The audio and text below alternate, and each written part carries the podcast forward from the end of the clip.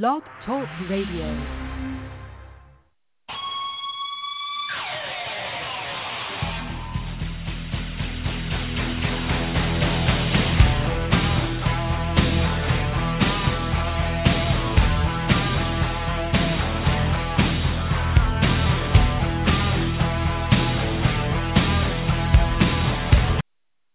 Welcome to Gridiron Blitz 355. Oscar Lopez in the house alongside in a bit here the Hall of Famer, Utah Falconz WFC Hall of Famer Holly Custis. We're going to break down college football championship, Ohio State versus Alabama.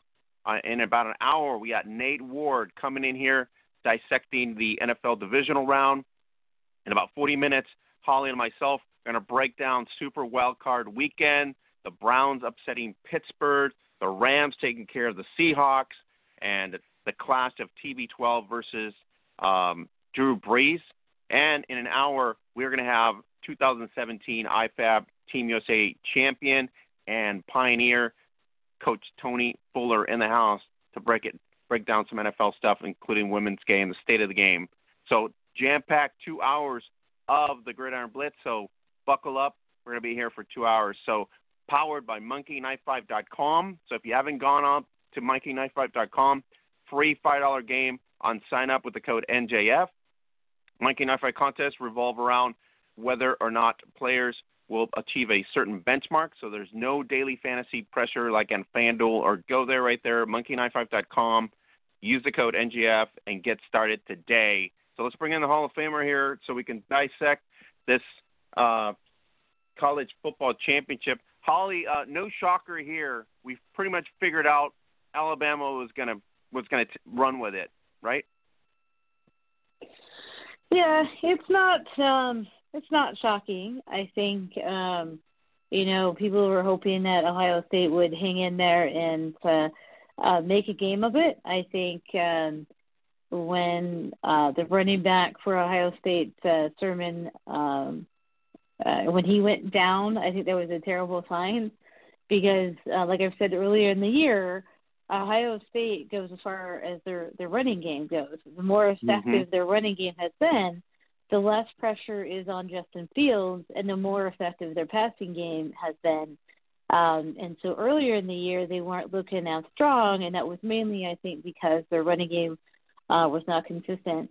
And then the last uh, couple of weeks, and including in the um, Big Ten championship and against Clemson, the running game was just destroying people, and that took the pressure off Fields. And then he um, had more time to to throw the ball deep downfield and get those big chunk plays that uh, that um, were killing Clemson.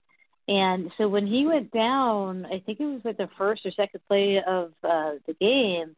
That was a terrible uh, sign. Um, you know, Ohio State's defense has not been very consistent this year. And so if they were going to beat Alabama, they needed their offense to sustain drives uh, and to put up points. And for a minute there, they were hanging in there. And then the wheels kind of fell off. And then they could not cover Devonta uh, Smith to save their lives. But to be fair to them, nobody really could the whole year anyway. Um, so, you know, towards the end, the wheels just kind of fell off. But I, I think at the end of the day, this is an extremely talented Alabama team. When you uh, combine Najee Harris and Smith and Waddle, like, that's a lot of weapons. And if you're not winning with those guys, then something's wrong. Um, so hats off again, Alabama. We're not surprised, uh, of course, but uh, um, here they go again, and and it's up to everybody else to, to knock them off next year. Holly, uh, most people were saying, okay, well, they played almost a full schedule where Ohio State didn't play a full schedule, so that could have been a factor as well. Right. But then we also had some COVID concerns as well before the game, so Right. you know that's right. like strap, you know, going up against a juggernaut, and then you're you're hammered and you're still hindering, and on top of that, your your big uh, running back, you know, obviously doesn't show up because of injury. Uh, that that really just you know put a, a damper on on the night basically for the Ohio State fanatics. Yeah, you definitely had some disadvantages that uh, were fallen uh, for Ohio State. In order for Ohio State to win this game, they needed their their margin of error was small. And that margin kept getting smaller when you talk about like the issues they were having with COVID and a couple of their uh, key guys on defense weren't there, and so that's an issue. Um, you know, but I I really think it's it's the running game when they weren't able to have that threat consistently out of the backfield that they had the previous two games. That made it easy for Alabama's defense. And not that Master Teague is a slouch, but I don't think he, when he was running um, with Ohio State early in the year, I don't think he was as effective or as dominating um, as Sermon was. So I, I think really not having him back there hurt Ohio State's offense. Their defense was already going to be at a disadvantage, so they they needed their offense to be able to keep up. And unfortunately for them, that margin of error just collapsed at the end. Holly, uh, best team ever? Do we start the debate right now? Um, you know, Burrow did and LSU were, were pretty good. Um, now we have the debate here. I mean, we could have debates, uh, you know, in every format, but do we put this team, this Alabama team, up for debate as one of the best teams ever? I think offensively, they're in the conversation. I think when you're talking about best team ever, it's extremely hard to uh, make that um, argument when it just happened you don't have the benefit of perspective. Um, mm-hmm. You know, I saw a meme the other day when they were talking about, you know, previous Alabama classes, and I think we have to kind of wait a few years to see how these guys do at the next level. Um, but in this moment in time, I think offensively that they're one of the best that I've seen. Um, and I think that is going to be um, you know, a challenge for somebody like Mac Jones who had a terrific year, but there, there's going to be questions about him going to the next level of okay, well, what happens when you're throwing to receivers that are not, they don't have the um, the difference in talent um, against the other team that you're playing uh, in the NFL that your receivers did in college. So what does Mac Jones do when his receivers don't have that advantage, and they're they're not named Waddle and Smith, and you don't have Najee Harris. Like, what happens then? So that that's a challenge for Mac Jones going into this um, draft class, and I think he's still going to get drafted fairly high, and I think he'll get an opportunity. Um, but stuff like that, you don't know because it just happened, and so I think we have to kind of we have to wait to get that perspective. Yeah, I think it's a, a, it's a good point you make because we don't know reality at this point, like how they're going to pan out. Um, but Nick Saban continues to win, Holly. So, you know, do we do we like does he evolve? You know, obviously he's evolving with every type of you know different class that he gets in, and he's still winning. So, I mean, do we put him as like one of the greatest coaches in college football history now? Like stamp it in? I think so. I think Nick Saban has a few things going for him as far as that conversation. Number one, he wins, right? So that's obvious. He won at LSU, I think, one title and several with Alabama. And the thing that he does extremely well is he recruits the hell out of everybody. And that is, you know, like we talked about before in college football, if, mm-hmm. if you're talking about why are the same three or four teams always here at the end, it's the same three or four teams that are dominating the recruiting. And so it goes hand in hand. The the more talent you have when you get to these uh, later rounds, so to speak, uh, the better off you are, right? And so Nick Saban's not only able to recruit those guys, that he's able to develop them as well, and then he's able to develop coaches. Like every year, there's Alabama coaches coming in and out and in and out because if you are it's kind of like going right now in this moment in time. And again, we don't have the perspective um, that we will later down the line, but right now, if you're involved in the Alabama like football program, that's like going to Yale for business or law. Like once you have that yeah. Alabama attached to you, you can go anywhere. And so these coaches are coming in, you know, getting their feet wet, learning from Nick Saban, and and bouncing for great opportunities. And he's able to to uh, you know, replace those guys that are leaving with people that are just as as talented. And so the fact that he's able to to kind of keep that going is is remarkable. He's learned how to adapt. You know, some of the stuff offensively um, that he's that they're doing now that Alabama would not have done. You know, maybe ten years ago. So he's adapted, and so I think that's the uh, the thing that I can say about him. And then the other side is defensively, he's very creative as well. And so yes, I do think you have to have him in that conversation. And I and even though it's annoying if you're not an Alabama fan that they're winning all the time, and, and I get it. Um, you have to respect the fact that he's there year after year because it's extremely hard to do.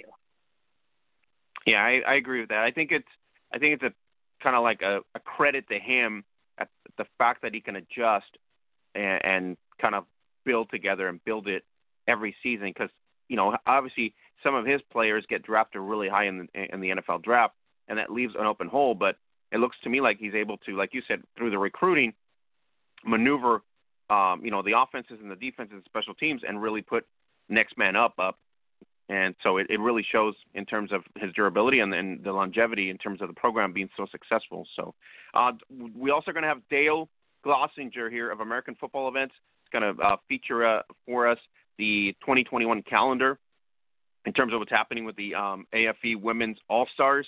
Um, they're going to be taking on um, WTFL Women's Tackle Football League in, on January 16th. Um, they will be taking on them, and some of the AFE All Stars are, you know, some of them are WFA All Stars as well. Uh, they're WNFC All Stars and other leagues as well that transit onto the American Football Events um, All Star Women's Squad. So we'll have Dale here in a couple minutes to kind of give us the lowdown of what's going to happen in 2021 for the calendar for the American Football Events uh, Women's All Stars. All right, um, if you guys haven't subscribed to us, I don't know what you're waiting for. You can always subscribe to us on Apple, Spotify, and iHeart, and any other platform that, that you uh, subscribe to. Really appreciate everybody listening to us uh, overseas. Uh, we have been very, very uh, appreciative. Uh, we have a very good following in Australia, so shout out to the Aussies out there, Holly, uh, in Spain, as well as some of the folks in Russia.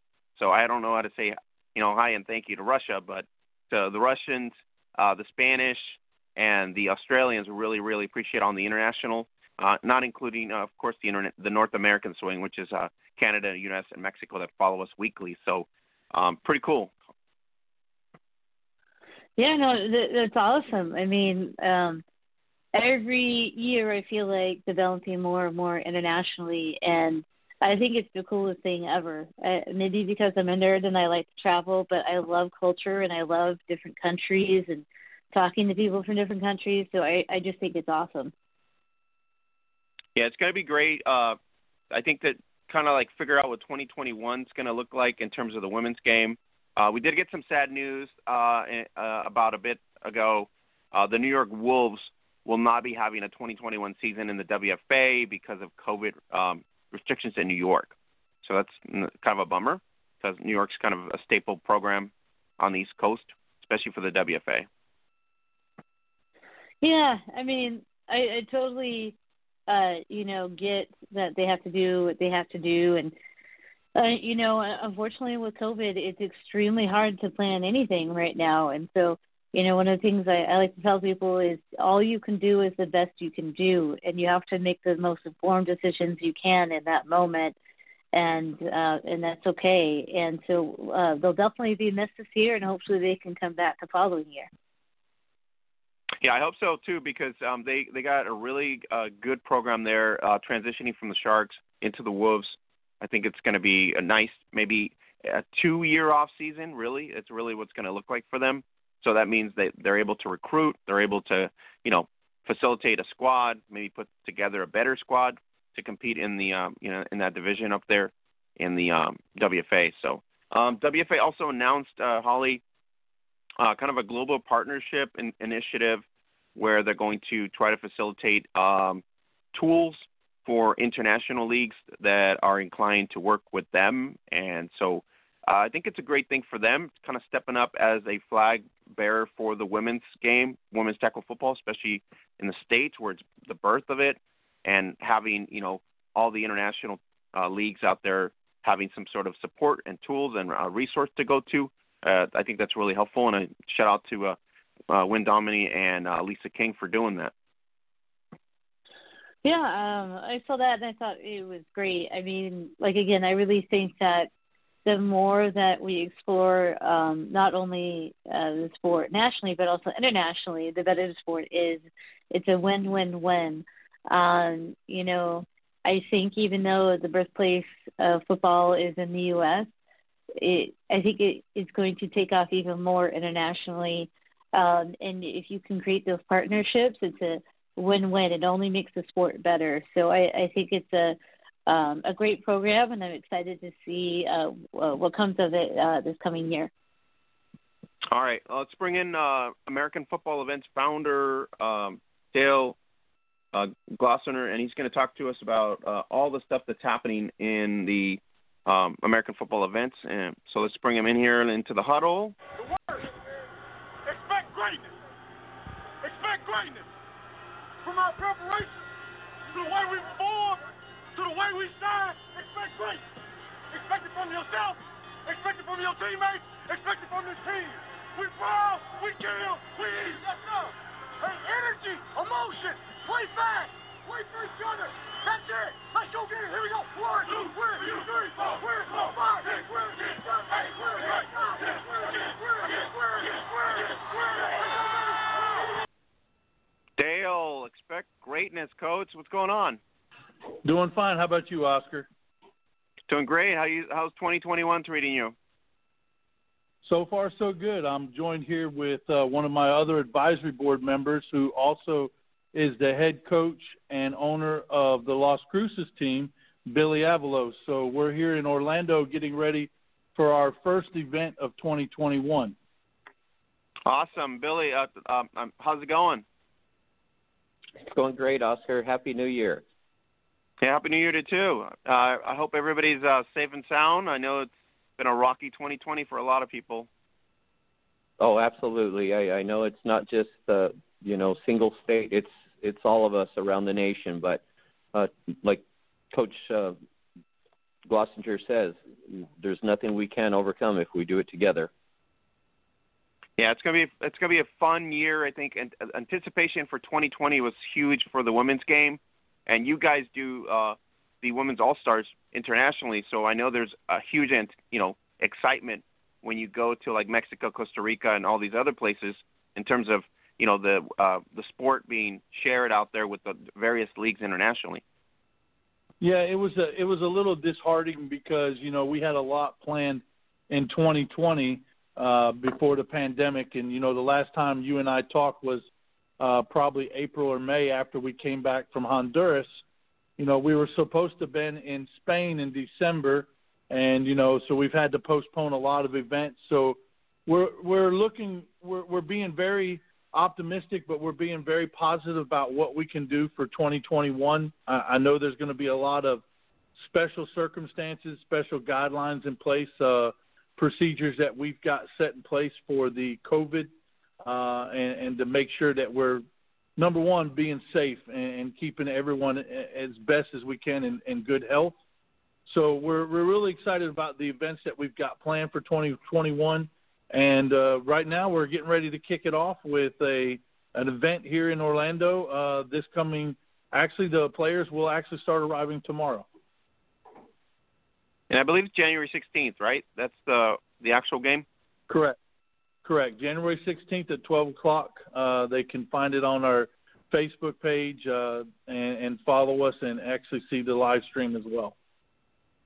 All right, great. Um, Dale, what's the other events that you have? Are you guys like at this point just uh, you know kind of hesitating in terms of events, or just they're planned and then we're just going to kind of like anticipate a two week window whether things are standing the same? I mean, is that how we're playing it now?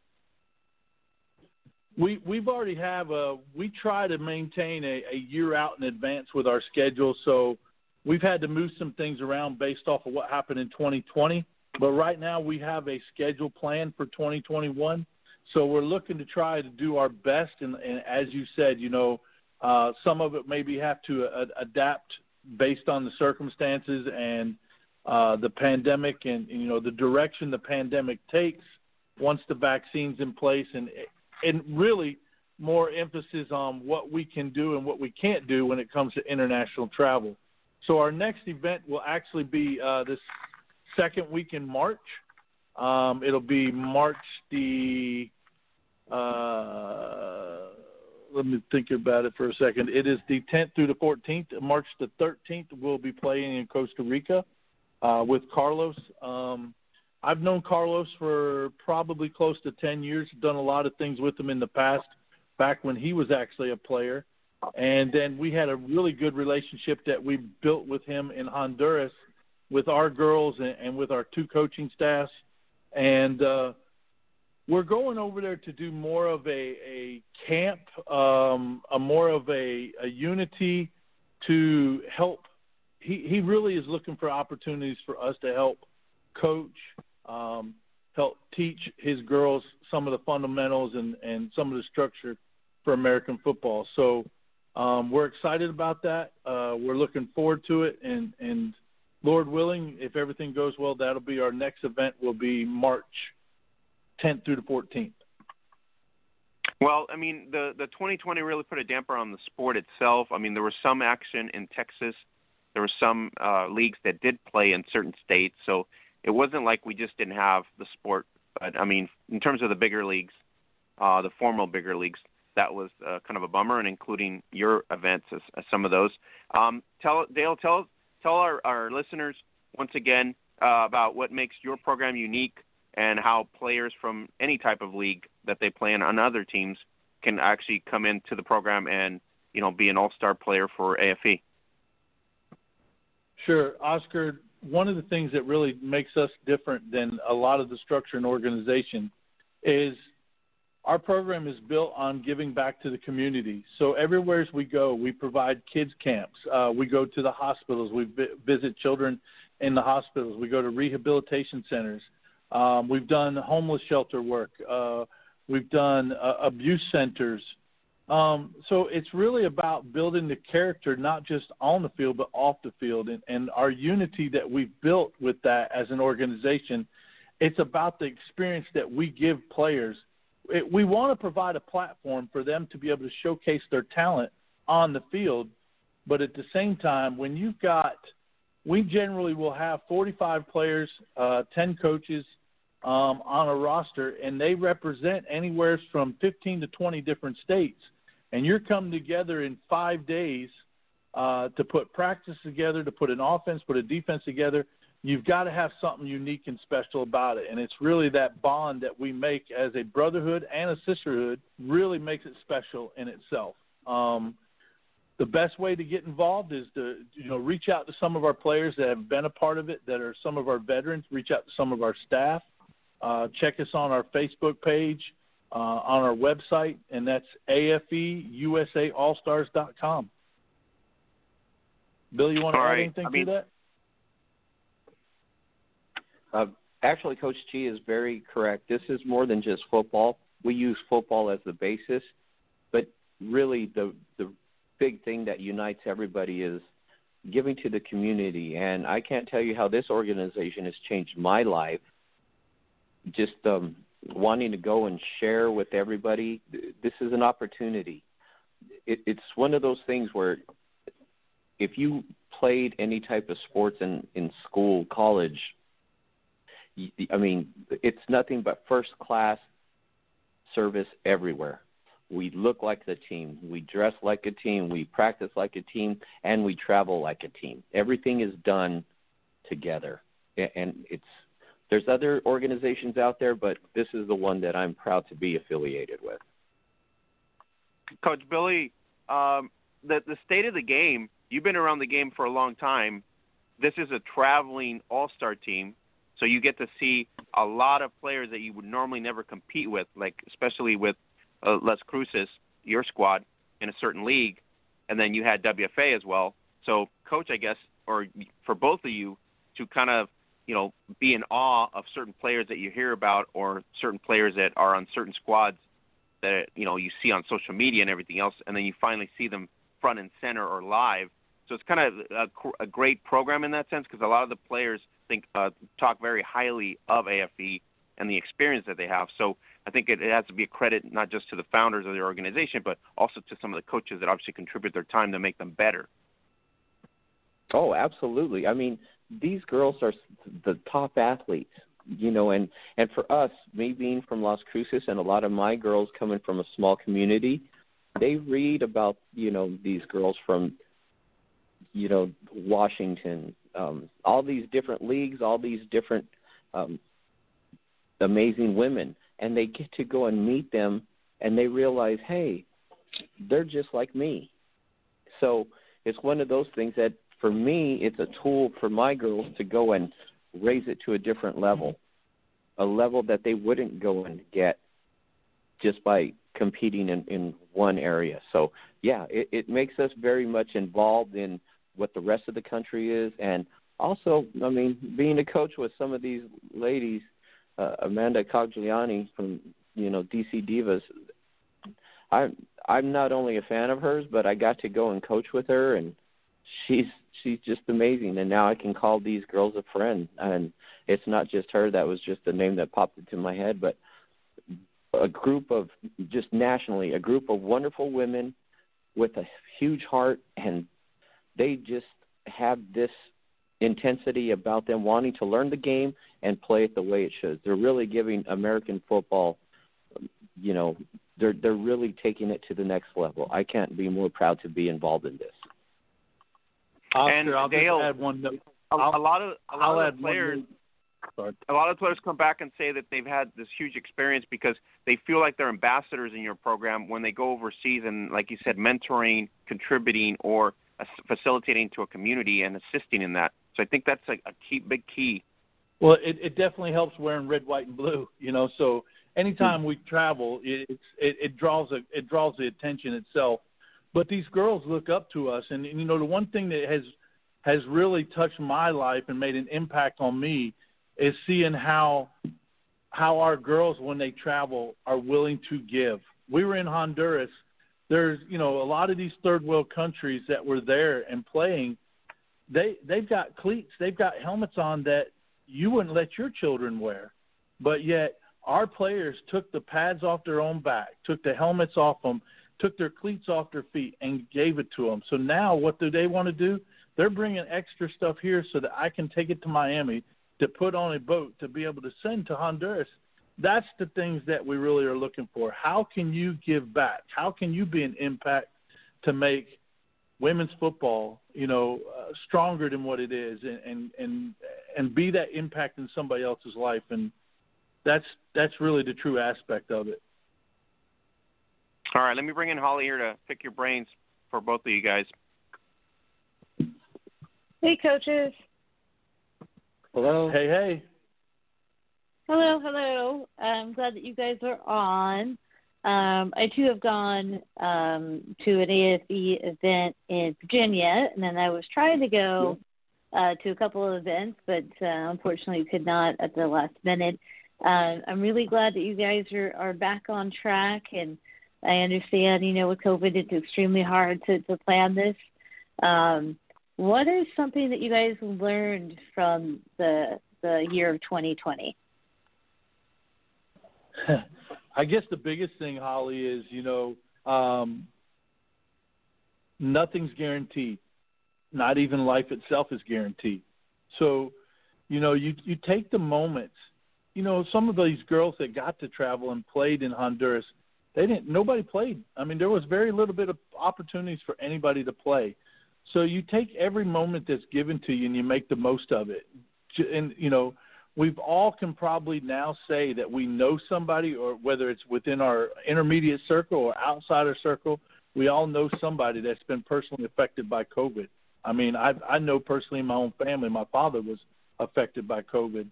So, you know, we don't take the little things for granted. And and I think now you're going to see a whole lot more appreciation for everybody when they step back on the field. And you know, but at the same time, what did this give us? It gave us more opportunity to be closer with our own family, be closer with our children, and um, so you know I know it was a difficult year, but we at the same time we still got to have the positive outlook of what we can do to move forward. How about for you, Billy? Um, what I saw firsthand, of course, when the girls go and play um, AFE or, or any type of football with their organizations, but with AFE, they're going to get amazing coaching. They're going to go and learn from coaches with experience, but it's not just the X's and O's. The relationships that is built in such a short little bit of time is incredible. We I lost my dad in January and people that I didn't really know but because we had something in common, AFE, they reached out to me. They reached out to my wife. Are we okay? Is there anything we could do for you? Um Coach G and, and Sandy, his wife, just open up their hearts and, and whatever they could do and it, it it's making contacts. It's making I'm going to say it, it's making relationships throughout the country that are I know people are coming flying all over the country to go and just be at somebody's birthday or their wedding and it's more than just once. It's a huge national family which is a melting pot, just exactly what the United States wanted from everybody. It's anybody and everybody from any part, and we are together. And when we're together, it is hard to beat that family atmosphere. I'm not just saying that. I was a skeptic. I was a skeptic, and I'll tell you what. After that Virginia experience, I didn't want to be anywhere else. So it's more than just the X's and O's. It is that sense of togetherness that I, I'm encouraging every girl that ever wanted to go and try something, experience this. You won't be disappointed. It's time for you to get back on the field with us, Holly. I'm, I'm working on it, guys.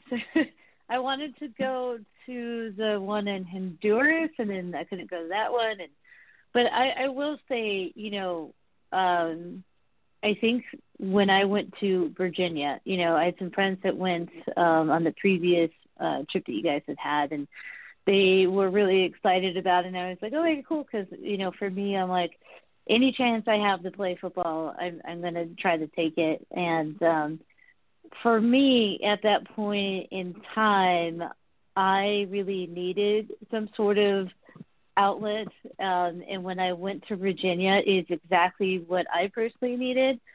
Because one of the beautiful things about football is you get a lot from it, but one of the greatest things about it is giving back to the game and giving back to other people. And there's a um, a huge joy in that. And so when I went to Virginia, I I felt that, and I was able to connect with not just the people on the field and the people I was playing with and against, but the people that we met through um the events that we did and the little kids. I always love working with little kids, so that's always fun. And I, I think you guys have built something very special, and it's kind of like, oh, what were those books back in the day? The Chicken Soup for the Soul, but basically football. Right. That, that's I think right. what you guys have built, and I think you should be very proud of that. And on top of that, I want to say you guys are extremely organized, and both of your wives work really hard as well as you guys. So I, I congratulate you guys on that because it takes a lot of work to do this, and so you. you. should be proud of all of that. Thank you very Holly. much. So, Holly, Appreciate can you that. remind me what team you played on? Was it the national or the American side? Um, the one that won that Virginia game. I know. I said that on purpose. That was my team, the national. Coach G's American team I knew, did not win. I knew that's what you were yeah. doing. I knew yeah. that was what yeah. you were doing. he, he, he wanted to rub it in on me. It's all good. I can take it. that was good. Yeah. It's, uh, yeah. Oh, sorry. Go ahead, Oscar. No, I said that was good. And uh, my final question is, who is your Super Bowl pick? Because we only have a couple weeks left. I want I, I my personal feeling based on what teams are left is I'd like to see Drew Brees win it as he's going out. So I'll take the Saints. That's a good pick. I will What about you, Billy? take. I- You know, I've been thinking about this hard, and I'm not a Tom Brady fan, but I'm a Bruce Arians fan, and I would like to go and see both of them and, and the Gronk, and and I'd like to see Tampa Bay. I want them to win. What about you, That's Holly? a good What's your pick, pick? as well. Well, I'm What's a your pick, 49ers fan, so it's not it's not it's not our year this year. So right now, um, there are teams I think can win, and there's I, I'm kind of pulling for the for the Rams for Oscar, you know, a little bit, but I don't know if they have enough to get there. Um, I haven't really picked one yet. I would say I'm leaning towards probably uh, Tampa Bay and Kansas City in the Super Bowl. And then I I like probably that. pick Yeah. Kansas City again. Yeah, Kansas City is going to be tough to beat. They are going to be tough to beat. So, uh, Oscar, I know you're a big Rams guy. I have a personal relationship uh, with the Rams. I actually coached and worked with Torrey Woodbury, who is your quarterback coach. Wow. Wow. That's pretty cool. Yeah, I coached him in arena football and worked with him quite a few bit. And Wow. his actual his actual his actual brother also played for me. So um, he's a great great guy. He actually uh, grew up only about 45 minutes from me. So he's a great great guy, great coach. He was uh Yeah, I'm- he played I'm- quarterback for the Jets. I'm rooting for I'm rooting for the Horns all the way. I want to take down the Rodgers, and I want to be able to take out TB12 or Drew Brees along the way. The bold, bold with. I got you. but I got to get rid of the cheeseheads first. So, uh, just just got to figure that out this weekend. So they're they're probably going to be tough. Yep. But we got a good defense, so I got to credit the defense on there. Um, Dale, uh, what what uh, where can they uh, any player can get a hold of? Uh, you said uh, the AFE Women's uh, All Star Group as well, right? Women's uh, All Star Group, Yes, but you can go to AFE Yes, sir. directly to the, the American Football Event site, right? Right, and the the website is afeusaallstars.com, and the I links I are on there for before, right? So this is a brand new revamp on Yeah. the website too, right? Correct, correct. Um, everything just redirects, but the new website is afeusaallstars.com. And one other thing that we're really excited about, Oscar, is we actually this will be starting our sixth year as an organization. Uh, we were going to try to start in 2020. It did not work, but we will be starting our first youth event uh, this summer, June 29th through July 5th in Mexico. As a part of AFE, we will have a youth program. This year we'll do youth boys, uh, a U15 game of seventh and eighth graders. And then in 2022, we'll have a youth boys and a youth girls team that will be working with Keisha Smith out of Texas and the other league that's in Utah uh, about drawing girls to be able to travel with us to play American football in Mexico. That's awesome. That's a, that's going to be a really good experience for the Utah girls as well because it's a great program in that state. They've built it so well and they've put up so much time in it. And uh, we talked to Sam Gordon a while back here on how it's evolving, and she's moving on, of course, because she's older. But overall, it's a really good program. Uh, Billy, are you anticipating Yes. a WNFC season uh, of greatness? Because everybody, when they announced that you guys were going to the WNFC, we were all giddy for 2020 to see what uh, Las Cruces, and then when they announced the the, the championship game was going to be in your city, it was even more hype. Um, and, and we know you have rabid fans like the Philadelphia Eagles do, so uh, it's kind of uh, awesome that 2021 is going to be, you know, it's going to be in Texas now for the championship. But uh, anticipating your squad's going to do well, hopefully. Yeah, I can tell you that um, we are much improved. We have the girls that are working when we're allowed to, and we do it within social distancing and within the guidelines of New Mexico. Um, they are, I think, they have more energy and more a sense of want to go and improve something. They're super excited to play the best teams around in the WNFC, and I do I do feel that we're going to be surprising some people. I know a lot of WNFC teams have reloaded, but I know we are. I got a great coaching staff now around me, people I trust, people that know football real well. So uh, we're more organized than we've been. So I, I expect some some good things, and hopefully when New Mexico opens up because of this COVID, maybe 2022 we can have a championship there again in Las Cruces. Yeah, anticipation was really high for you guys. Um, I mean, that you guys have done so so well with that program from the beginning, and I know there's you know a lot of other teams in New Mexico, of course, but uh, you know being part of the, the WNFC and the road that the league is taking, you know the strides that they're doing, uh, really uh, its credibility is, is given to a, to a higher level. So that means you know your squad in the state is really one of the uh, teams to talk about, including with the universities and the colleges, which is what the league was really wants to, you know, put forth. So that's really awesome. Uh, Dale, uh, Billy, Absolutely. I really appreciate you guys coming in and giving us the lowdown on the American football events calendar for 2021. Uh, we have January 16th coming up here, WTFL versus AFE uh, Women's All Stars, and then uh, Dale, you also said March, right? March 13th, if I'm correct. Yeah, uh, March thir- March 13th in Costa Rica, and one last thing to remind you a little bit about Oscar. You know, this event that we're actually playing in right now in Orlando was originally scheduled for back in Mar. I mean, uh, back in September, where we were going to do our first women's national bowl weekend, where we invited uh, ten teams to come and play. That will actually take place this coming September in Texas, and we Okay. already have Mexico will be coming to play the AFE USA girls and then we'll invite eight of the best teams uh, across women's football to come and play in that event. Uh, we'll actually do it over uh, September 11th and 12th. So we're actually going to be doing it as a memorial uh, for the 9/11, and um, we will be doing a women's national poll uh, on our RWB site. So I'll be sure to send you all that information so you can help share it and help us grow that program. Yeah, of course. Always, always willing to help out, and always uh, willing to promote the sport and everything else. Uh, so, Dale, Billy, thank you for coming in. I really, really appreciate it. Thank Looking you. forward to success you, in 2021. Uh, Billy, uh, hopefully, uh, every, as as it rolls, hopefully we'll have the WNFC season uh, kickoff in May, as we fingers right now. But looking forward to Las Yes, Cruces uh, stepping foot on the w, WNFC stage. Thank you. Thank you. Uh, Be safe and uh, stay stay healthy.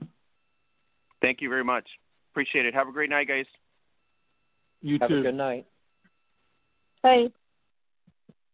All right, Holly, there you go. Um, pretty impressive bunch, and they are putting uh, forward a lot of uh, effort to grow the sport in a, I guess you want to put it in a humanitarian way, right? Because they're going to the less fortunate countries, showcasing some of the best athletes in in the North American swing, and also contributing to some of the uh, you know I- issues that confront certain countries.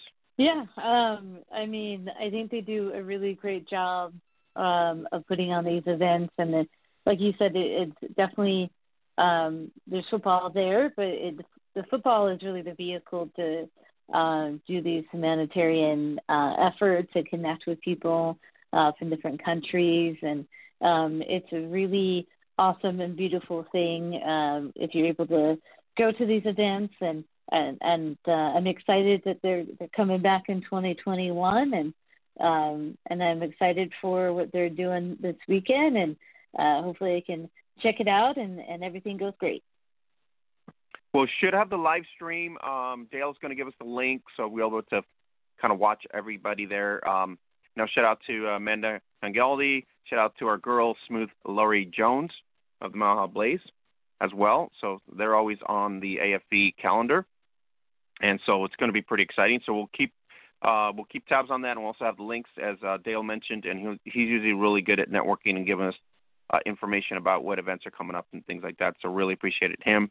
Um, Holly, before you get out of here, we got 15 minutes, so let's dissect this super wild card weekend. Uh, you did say the Rams could pull it off against Seattle, and it, at the beginning, Wolford goes down with a neck injury, and you could have seen me kind of like pale, right? Because I was like, oh my God, no. and so, but you know, Goff came through, and I've been criticizing him for the whole year, but he did come through, and Akers showed up. So offensively, the the Rams did put together a, a good, better game plan. Seattle somehow just not could not play as well. You know, um, the last couple of games of the season, the Seahawks, I think if you're a Seahawks fan, were, a little bit concerning. Their offense started extremely strong this year, and their defense was the problem. And then the defense started to get a little bit better at times. But it seems like the last few weeks here, offensively, the Seahawks um, have fallen in love with the deep ball, and when they hit it, it's great and it's a home run. And but it seems like they're they've gone away offensively from the intermediate game, and I think that's hurt them a little bit.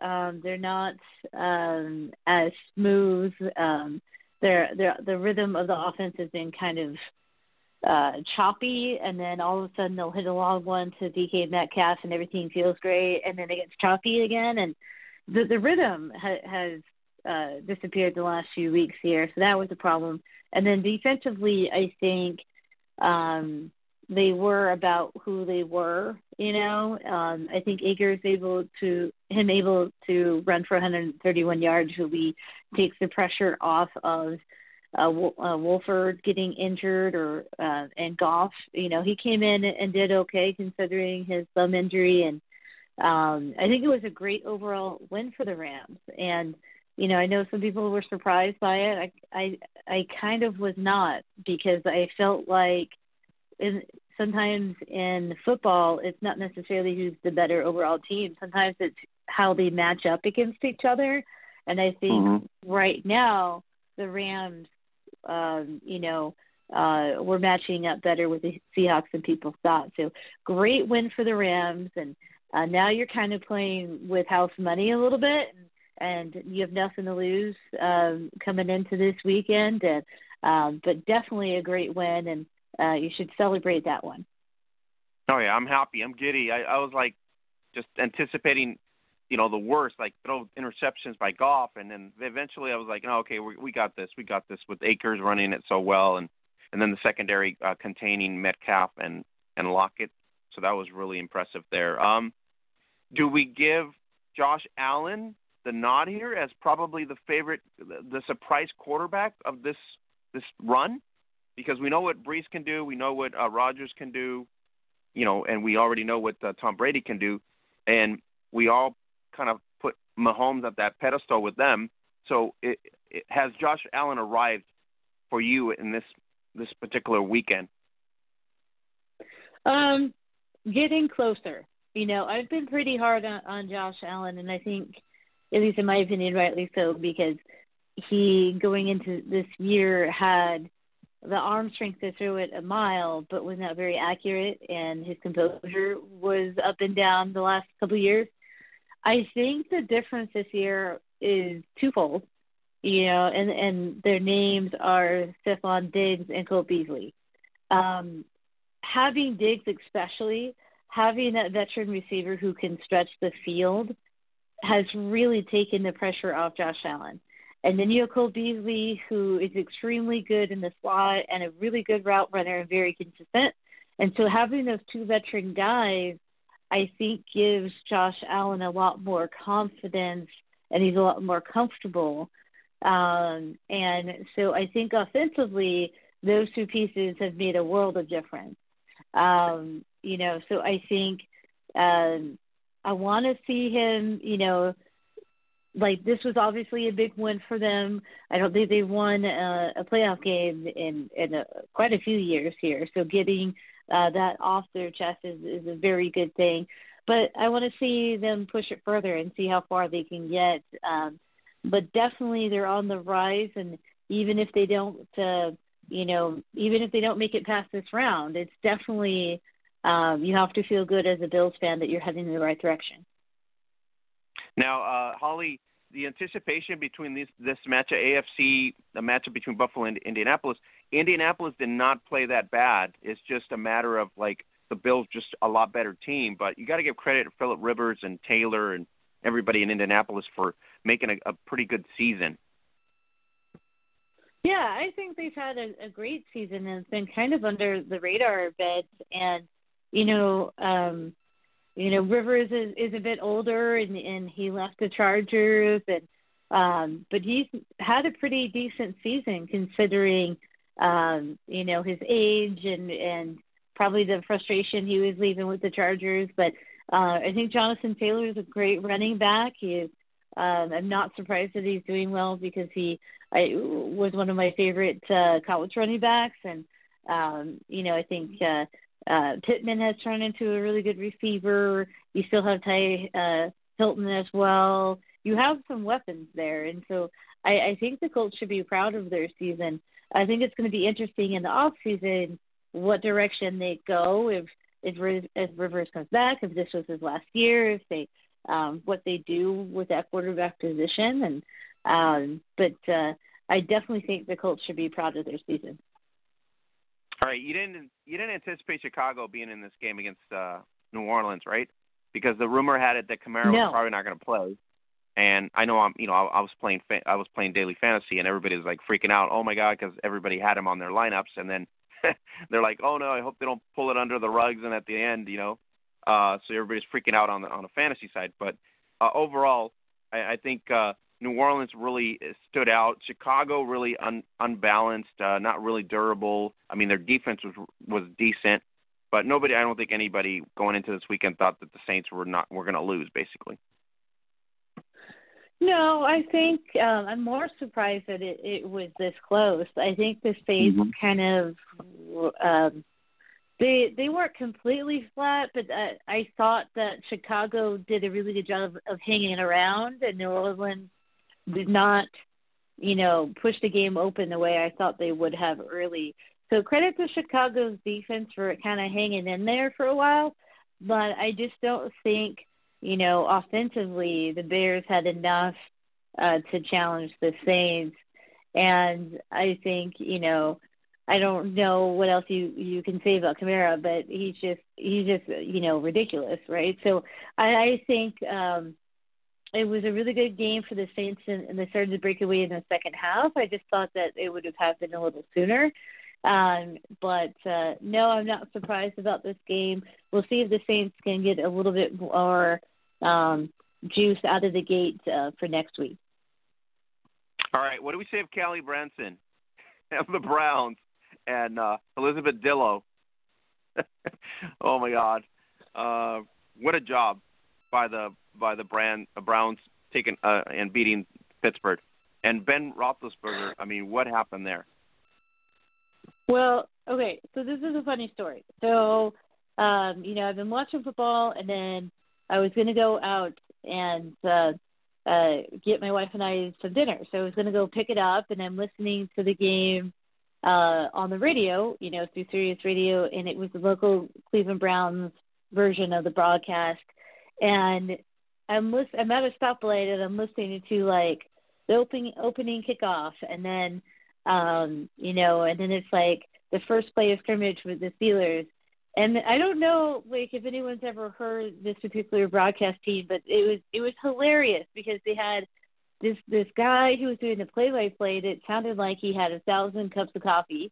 He was going a mile a minute, and then their color guy was this older guy that, bless his heart, kept tripping over his words. And they are a weird, like, dynamic duo right there. I just thought they were really funny.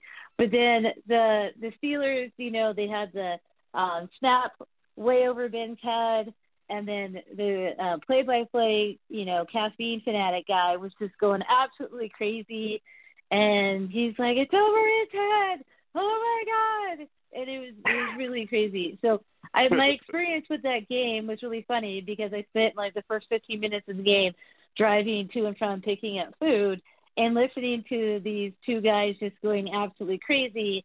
Also, like having you know, because my dad is from the Cleveland area and I have a lot of family out there. Having all them message me like, "Oh my God!" So you know, you can't you you couldn't have asked for a better start if you're a Browns fan.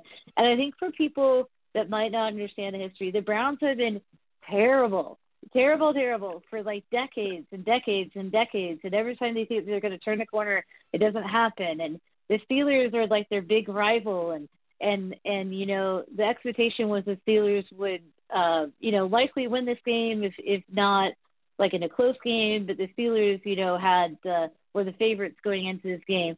So to go up 28 to nothing before you can even blink against your rival when you've been terrible for so long and you haven't won anything, it's just euphoria for this whole entire fan base.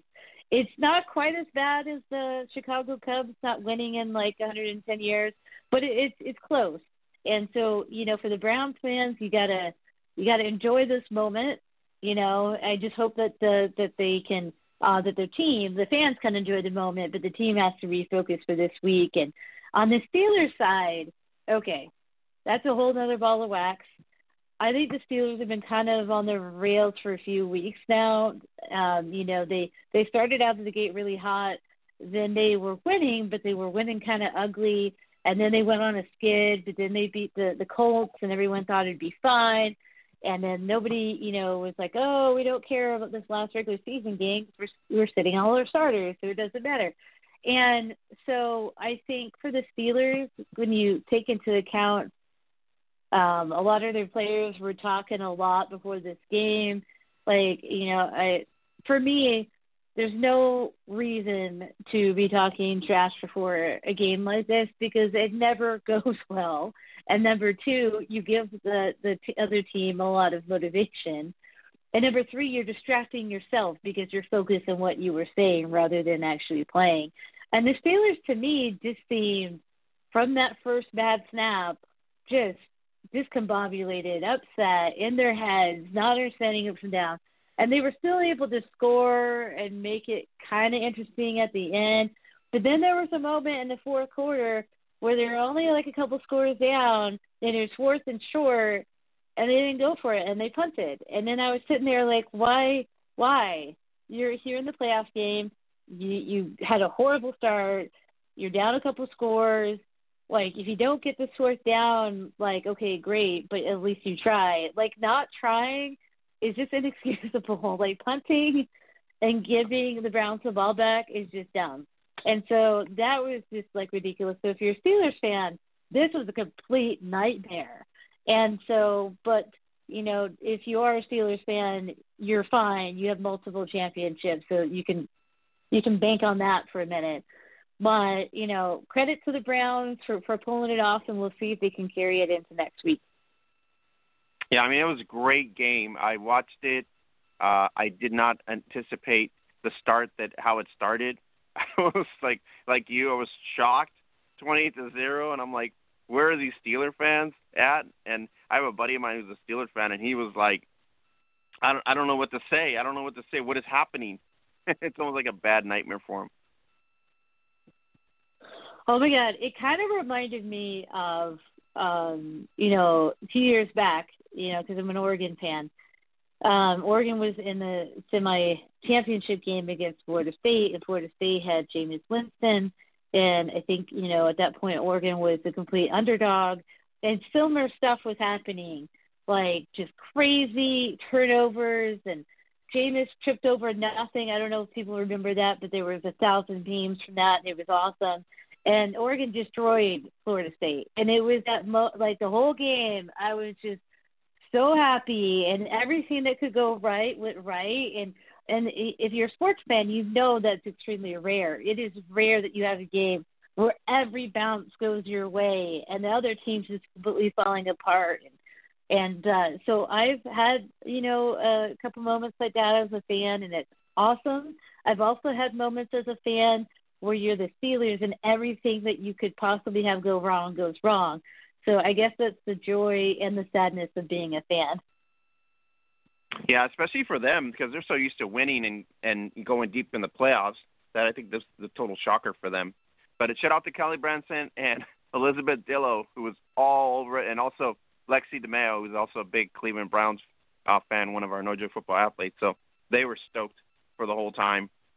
Um, did you not anticipate uh, Lamar Jackson to do well, or did we anticipate Derrick Henry to tear it up because it just it was one of those games. It was kind of a, a tough battle for both teams, but uh, I think the Ravens really proved that they were the better squad. Well, for me, this is not a surprising, um, you know, result. I think they're very, very competitive teams with each other, and they've created, um, you know, definitely they're, they're, they're rivals now from the last couple of years. There's some uh, a little bit of bad blood between them. I think. For me, I think this the, the story of this game is the Ravens defense. Um, holding Derrick Henry to 40 yards is no joke. I think they came in to the game with a game plan, and they're like, okay, we're gonna stack the box with 100 people. We're gonna make Ryan Tannehill try to beat us.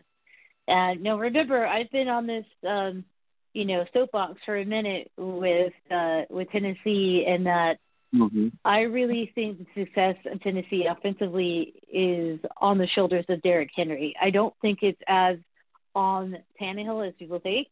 And so this is what happens when you take Derrick, Derrick Henry away from Tannehill. Uh, he gets a bit more pedestrian. And so I think this was a story of uh, the Ravens had a defensive uh, scheme to really frustrate Henry, and that you know to to Henry's credit, I've I've been a running back, and when you have eight nine people in the box, they're just outnumbering you in the box, and that's really hard uh, to run against, and that's why because that's why people do that is is to try to take the runner away. So um, I think Henry was trying, but you know it's it's like kind of running your head into the wall, uh, and that um, it's not thematically going to work a lot of the time. Um, and then on the other side, Lamar, I think, uh, did just enough to to um, you know get them to win as far as the passing game. But his, you know, he ran all over the place, and that really really helped them um, uh, keep some drives going. And I think you got to give the Ravens credit. They had a lot of adversity this year. They didn't look uh, as dominant as they did the previous year offensively, and they've had their ups and downs, but I think they're kind of pulling together at the right time. Um, so we'll see what they do next week, but I think it's a great win for them. All right. So thanks, Holly, for coming in, uh, giving us a breakdown on college football, uh, giving us a breakdown on the Super Wild Card Weekend. So divisional games coming up here Saturday. Rams taking on the Chiefs, Pack, uh, uh, the Packers, and then we got the Ravens taking on the Bills. Should be interesting. Lamar Jackson against Josh Allen. Cleveland Browns Callie Brownson and company taking on Patrick Mahomes, and then it's going to be TB12 against Drew Brees, two legendary quarterbacks matching up against each other for the next round. So it's going to be a great weekend. So looking forward to next next week. All right. Thank you. We'll see you in a bit. Thanks. Thanks for coming in. All right, so guys, we're going to go into the second uh, No Joke Football Huddle, and that's going to be sponsored by MonkeyKnifeFight.com. Go to MonkeyKnifeFight.com, get a free ga- a five dollar game on sign up. Use code NJF, and you can sign up there up to a fifty dollar deposit match. So go to MonkeyKnifeFight.com, use code NJF, and get started today. So let's bring in the talented uh, 2017 IFAF Team USA Women's champion and uh, pioneer of women's tackle football, Toni Fuller, in the house. So let's bring her in here in a bit. The word. Expect greatness. Expect greatness. From our preparation to the way we perform to the way we shine, expect greatness. Expect it from yourself. Expect it from your teammates. Expect it from this team. We brawl, we kill, we eat. Yes, sir. Hey, energy, emotion, play fast, play for each other. That's it. Let's go get it. Here we go. One, two, three, three, four, five, six, seven, eight, nine, ten. Coach Fuller, expect greatness. How's it going, Toni Fuller? Hey, how are you? How you doing? I'm doing great. I hope you're awake. I I, I was I am. I messaging you am. back and forth and say you're going to fall asleep on me. you know I'm an educator. It's one of those school nights now. Oh, sorry, sorry to keep you up late. But I'm up. um, Coach Toni, what, uh, what's going on? How how does uh, 2020 for you? You survived? I did. I survived the football season with the boys. It, it turned out to, uh, with a little playoff venture. So yeah, it was good. I I am happy. You know, I always stay on the positive kick of things, even when it's not that great. But yeah, I feel like 2020, despite everything thrown at us, yeah, it was um what we could make of it, to be honest. So yeah. All right. I hope you didn't get COVID, or hope and no none of your family members got COVID, because I know a lot of people that did get some family members got COVID, but they're good in good state. No, no, you know, deaths or anything like that. So hopefully that was the case too. Right. I haven't had anything extremely close. There have been some close calls because I'm in the school. So yeah, we are mm-hmm. seeing it, but nothing okay. Too well, close I'm glad that home. you're uh, you're safe and sound. Um, Coach, I wanted to bring you on because we had the news that you were going to probably be you're probably going to be in Alabama to uh, to coach the Fire, and then the anticipation Mm-hmm. for the WNFC season for 2021 in May. Uh, obviously, there's still a lot of intangibles between now and May, with all this you know vaccine and COVID and all the different states with different uh, you know restrictions and things like that. So, uh, what do you say of the you know the anticipation to take this team Eastern Conference? Uh, it's been a very good team. Once you take once you get there, I'm pretty sure you're to reassess all the players and everything. But uh, what do you say of 2021 for WNFC? I tell you what, I am eager to meet uh my Alabama Fire family and work with Coach uh, Cedric Lane. I think it's going to be a great season. I, I love those women because when we played against them, when I played with Atlanta, it's just a women, a group of women who who get after it. And so you feel it from from the first quarter to the fourth quarter, and they don't stop. So I am eager to join that energy. Absolutely. All right, um, Coach, you do know some uh, some lady named Odessa Jenkins and those elite Spartans. You know what I mean? Yeah. Um, the uh, I guess that's the uh, the target if you want to talk about the benchmark uh, for the WNFC. So I think everybody's shooting for that in terms of taking them down, which is a good benchmark. Uh, but I think a lot of teams have improved on the East Coast with the addition of some of the new teams on the East Coast, and you know Atlanta always being pretty durable in terms of a program, and then you have the prodigy Mhm. that comes into place, the Phantoms, um, and a lot of the owners in those other teams that I've spoken to, they don't like to lose. You know what I mean? They don't. They're not coming to lose. They're coming to take get wins. So uh, I think everybody's So- hungry. Absolutely. Odessa Jenkins, you know, I refer to her as Big Sis, and her whole point of this was to establish a Premier League of more than just one team being the greatest. So I think we're all in that hunt right now to establish Premier football across a league of teams. So, yeah, it's about to get good. It's getting better. Uh, I know that we are shining things on our side. So, I think we all are on a mission to make it great and to, to have every team that's in WNFC debut to its best. So I am looking forward. Of course, they're the mark, but I think at this point, we all want to be that. So let, let's just show that women's football can play at that level, and it would be so great. To, WNFC will be so great when we all show that layer of Texas elite and the power team that they are it's an organization, and that's what the aim is in women's football. So yes, absolutely, it's a great model. Um, Coach Toni, I've been following the sport for almost what 12, 10, over 10 years. You've been in the sport in various leagues from the beginning with no lights on the field to you know the evolution of all uniforms the same to upgraded helmets. I mean, you've probably seen it all now. And then on top of that, your climax 2017 IFAF, you know, Team USA Championship in Vancouver. So, uh, I mean, you've been around the sport a long time, and you've seen the progression. That's my point. The progression from, you know, various leagues trying to make certain strides, and now we- we're here. We've arrived. I mean, the WFA has made a lot of strides, and the WNFC has made a lot of strides. So, uh, it's it's like it's a big moment. Absolutely, I started um, playing women's tackle football in 2004. Mhm. So what? 2020? Yeah, 15 years later, and now we're moving into another. Uh, just the horizon of it all has changed. I think what went from using our car lights to light the field and it being just a dreamy thing that a group of ladies were organizing to do has totally taken off. And, and the vision now is where you can have a Sarah Fuller for Vanderbilt kicking and, and it be a thing that women are doing it Uh, oh man, it's just yeah, and and in my little landscape of seeing it unfold, I never would have thought it to be in my lifetime because you have coaches who played before me. When I look at people like Chanel Soho, you know, Mhm. Tillman Brooks, I look at women who also had a journey of football for decades before me, whose story is even different. You know, their beginnings were way different than mine, with the the porch light, you know, with the with the car lights shining on the field. Yep. Theirs are even more humbling. So yeah, this I thing mean, is go it's, back it's, to the it's historical. the Toledo Troopers. You go back to the 70s with the Detroit Demolition. I mean, if you go back in history Right. between the 70s and 80s, right, and then the evolution of the WFA, the IWFL, and then the transition into, you know, a higher scope.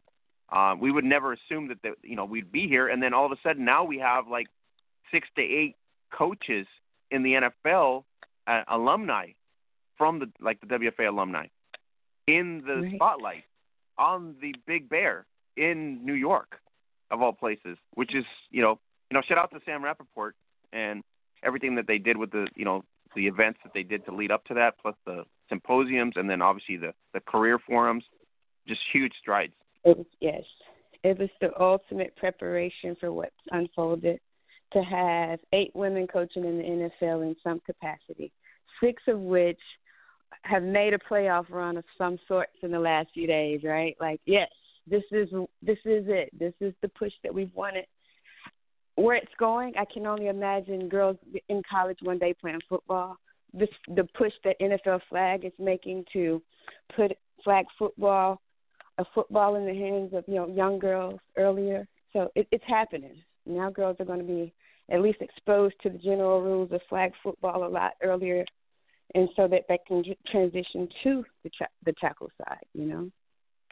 So yes, Yeah, and good stuff. I don't know about you, but the Browns beating Pittsburgh was huge for all of us that followed the sport because we had Callie Brownson, shorthanded coaching staff, and top of her, she's she's got no coach, right? It's like it's almost like you're strapped, and you turn around and beat the Steelers. I mean, that was huge. the whole last part of the Steelers season to me is like, what is happening? It's all a shocker. Like this was not the anticipation, and I'm so happy for uh, my sis Callie for just being there in that moment to see it all unfold. I know her heart is melting, and I just thank her for like paving the way for us so that we can watch TV and see it all. This is another moment where we can actually watch some of our peers and the great pioneers Yep. on TV now. You know, that's groundbreaking. Excuse my dog. No, no, you're fine. Um, I, I'm pretty sure he's happy too because the Browns won, just like Elizabeth Dillo. Feels my energy, I'm sure. um, but uh, Toni, the the the fact that she went to Cleveland, we all when she got the job, we all said, "Hey, she's going to make a big difference, right?" But we didn't anticipate the Browns being in the playoffs in the first year she's there.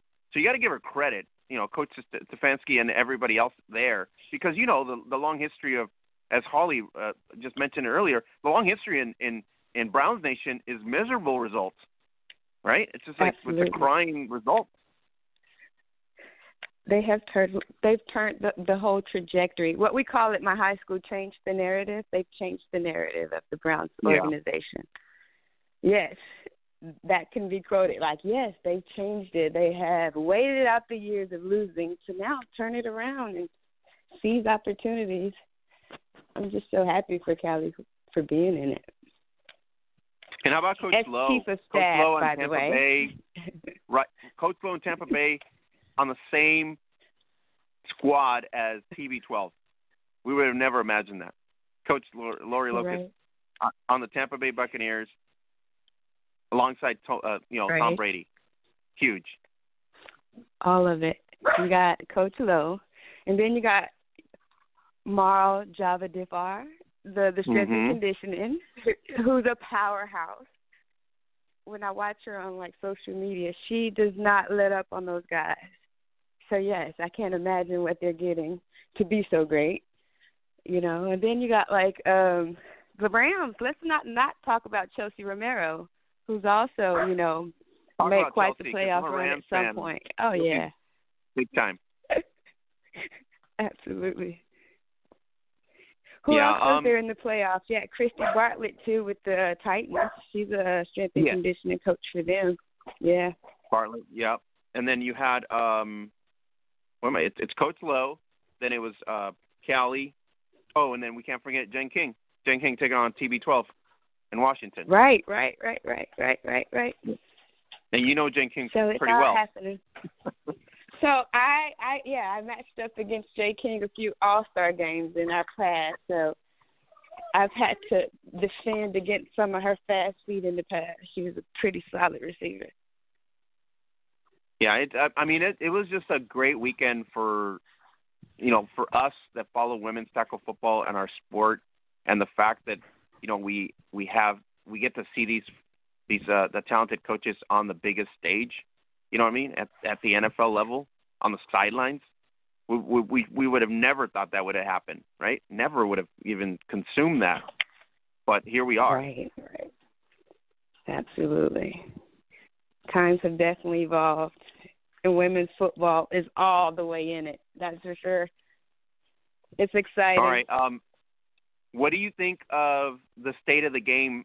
You know, minus any COVID restrictions. You think it's going to be big time because WFA plans to have, you know, 11 sports televised a game of the week. You have um, WNFC also with their platform to, you know, to the games out there. And then last year, I mean, the San Diego Rebellion really really did a great broadcast on on Facebook Live. You know, the broadcast with, with Facebook Live. So. Um, you know we're, we're not getting the YouTube you know video where you got to search it like we used to do in the old days. And, there's a new partnership as well that we are uh, in, uh international partnership that just released like yesterday through the WNFC. Um, so yeah, we are actually about to show it in I think 116 different countries. Yeah, so it's, it's even expanding beyond um, what we had. So it's growing. I know. um I just anticipate if we with COVID and everything, you got to think I'm I'm I'm coming out of playing um coaching the high school boys football, and we just did Mhm. a whole full season, so we know all about COVID protocol. I think if we follow the COVID protocol, as exhausting as it is, every practice, you can maintain a season. I think if we do that, we can we can get through, and then it won't be as much high risk activity with COVID as you'd imagine. Sure. I am living proof with you know doing it in Georgia with high school football this season that it can be done, but it is a tedious process. You have to have coaches micromanaging the process at check in throughout throughout the practice and even after. So yeah, I think WNFC is on board to do that, or we would not be saying we would, we were gearing up for a season to start in May. So Yeah, and I, and I think a lot of it has to do with logistics, and you you have a lot of good leadership at the WNFC level, right? Because everybody's crossing Right. their T's and and reviewing everything thoroughly to make sure that everything's in great shape. And you know, we would have never thought we'd be at this stage. I mean, I've followed the sport for so long, and we always have, you know, every off season, you know, teams switch from one league to another, and and you know, leagues spring up and and and just go. But now I, it's kind of comforting that the last three years, now we have some sort of stable platform, right, where we can have uh, the branding. The brandings are standing out, you know, kind of like the NBA, the WNBA, or the WNFC, and then the announcement, like WFA just announced that they're going to go, uh, you know, with the initiative of uh, the She She Is uh, initiative, which collaborates with the major sports leagues. So it's a huge move that way too to get some visibility and recognition. So I, I mean, the the reason I wanted to bring you on here is just to talk about that kind of mentality because you have been, you know, long tenured as a pioneer in the sport, and to the and where we're at now, it just seems mind blowing in some instances. But at the same time, it's taken a lot of work from a lot of people to get to this level. I tell you what, and it's going to have to be that effort of of us just wanting that collaboration to exist across across the board for women's sports. Um, it's not just about football when it comes to that. It's not it's not layered to just women playing football. I think women in sports is the push. Is that we are Yeah. breaking breaking bound you know boundaries beyond um football, but but football is such a healthy way to see it unfold. right? So like the collaboration of of like she is and, and multi-tiered sports helps drive that point that like women are in sports and we are here and, and loud and proud and able and competent and, and establishing premier leagues with premier teams, right? So that is the point. Yeah, I think if we, we're pushing that message, you know, mhm. I think that's the key. Eventually, like you're the market will the change about that- it as well too. Exactly. Exactly. To your point, exactly. Um, are are you anticipating this divisional round to be any different? I know you're taking my Rams over the Packers. I just can feel it in your bones right now. So hold on. You know what? I did a little cheat sheet. Is I follow my team is not in, so now I got to kind of just kind of shop around. That's what I Just call come it. over to the Rams so side. I'm a all I'm Cowboys saying, fan. I'm a Cowboys Come- girl. Come over to the Rams side on the West Coast. You're on the West Coast in Texas, so it's sort of like just come on over. So so no, listen. If I have to choose, my final picks in the Super Bowl are gonna be, and this is just logistics and breaking it down for the game. It's gonna be the Chiefs Okay. and the Packers. It's gonna be the Ravens and the Bills. Like that's gonna be a good game. To I agree watch. with you. I agree with you. I do. I think think Josh gonna be a Allen and. Lamar Jackson. That's gonna be a that's gonna be a good show. I think that's Yeah. gonna be a good game to watch. I do. I favor in that matchup the Bills over Lamar Jackson by three. It's gonna be a close game. Uh, what else? Who else? Chiefs. Are you giving- I Are you giving Brownson uh, a hope to beat Mahomes? Or do you think they'll put up some points? They got Chubbs. They got No, I love I love Brownson. I love her. I love you to death, Callie. I do. I think Chubb and Hunt will have to roll those feet every down for the Yep. Browns to pull off an upset. Upset because what's I don't think the big play will happen. I think it'll have to be run it down the throats. You're gonna have to stop the run. Chubb and, and Kareem Hunt will have to really show up for this to, to be upset. If that does not happen, they lose. Absolutely, they lose. And they lose by Would like you be. Would you be shocked, Toni, if the Browns pull it off? If somehow they come you know and pull it No, off? not how this is going. Not how this is going. No, they are playing like we haven't hot. been here before. So we are here to freaking stay. So no, would I love to see them win? Absolutely. Why? Because I'm they rooting deserve for I'm rooting for her and I'm rooting for them. Because if they stick to the run game, Absolutely. oh my God, they stick to the run oh, game. Yeah, no, that, they could do well. If they run Hunt and Chubbs, we win. They win the game. Those Yeah. guys could could pull it off. They could pull off an upset. Um, I mean, their defense is still pretty decent. It's not stout, but it's decent enough to put pressure on Mahomes and really maybe contain. But you got to think that last game was just insane. That they had 21 Oh, yeah. points in the first quarter. It was just big play after big play after big play. So I mean, I don't know that that'll happen again.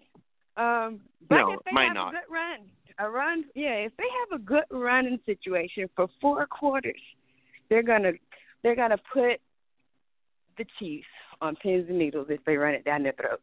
I know that.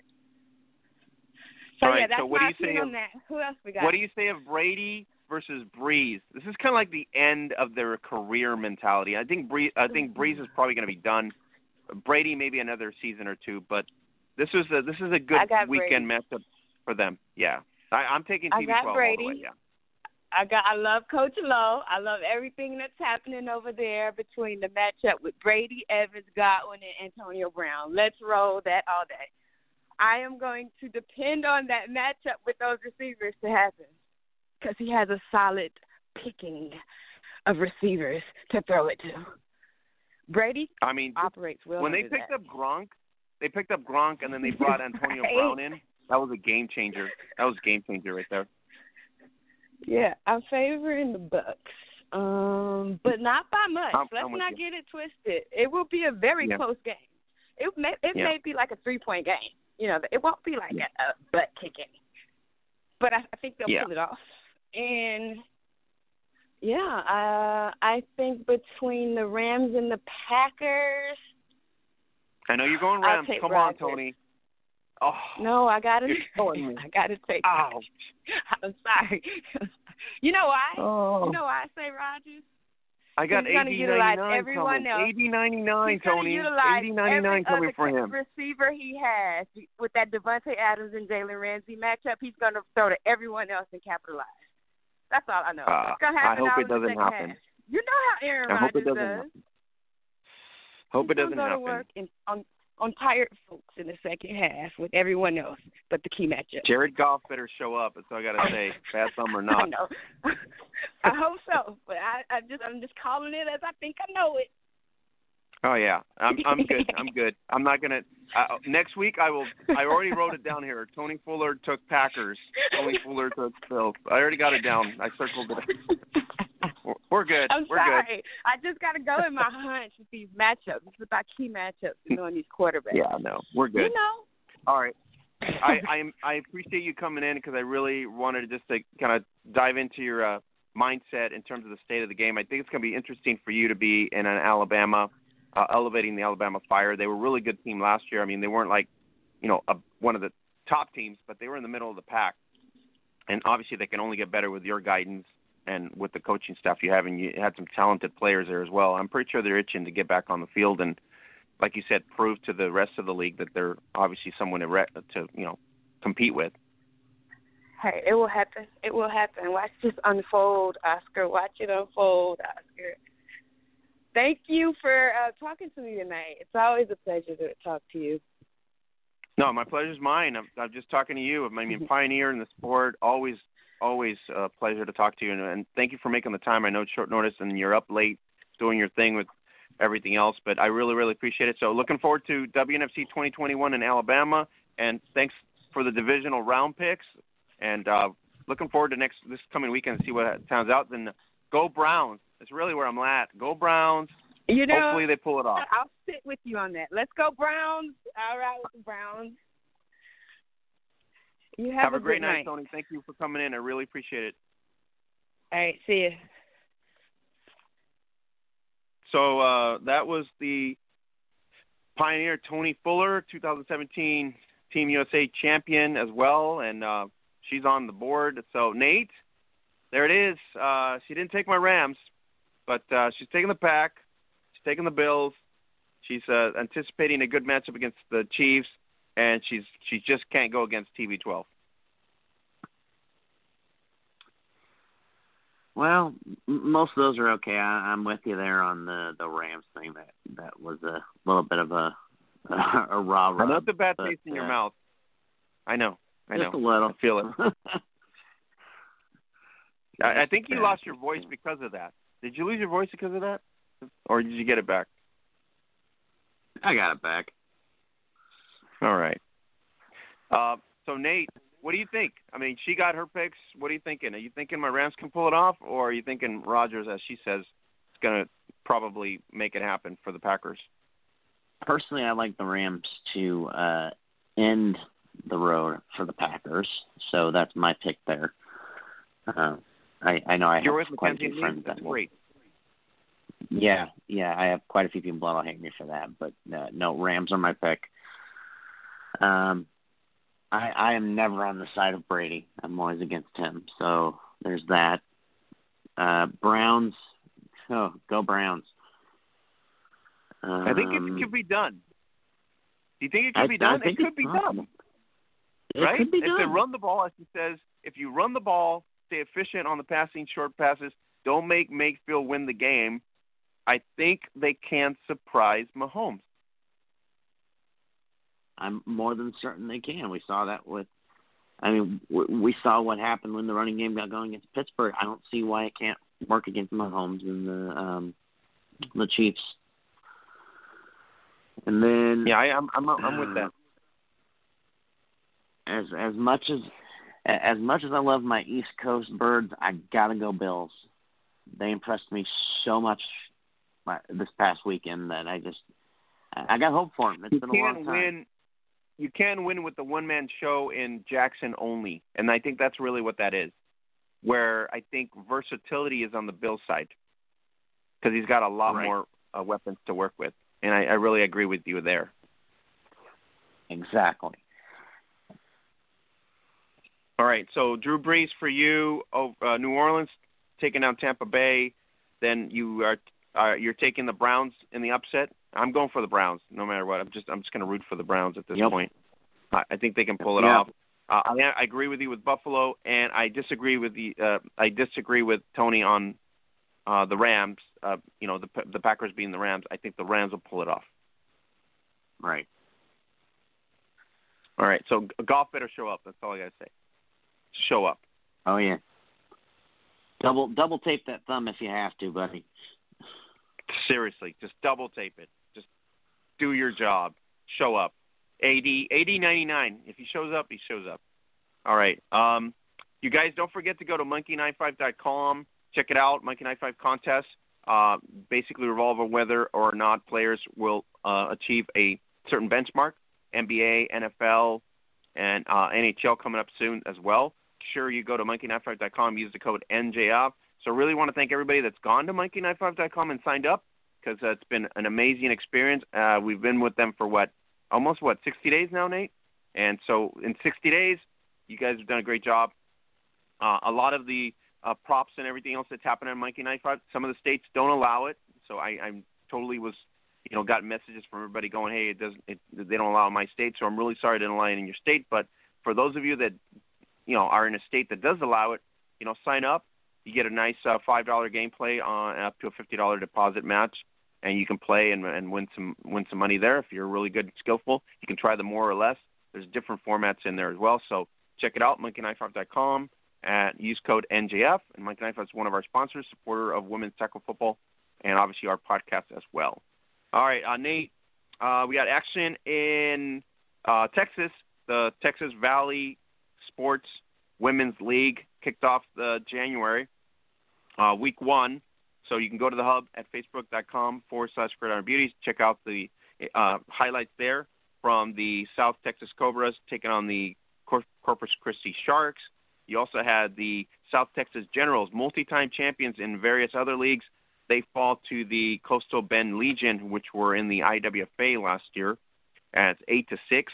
And then on top of that, you had the River City Warriors fall to the Kings, Kingsville Empire, uh, 32 to zero. So we we got week uh, two coming up here. We'll keep tabs on them in terms of the results and any updates in terms of highlight two matchups.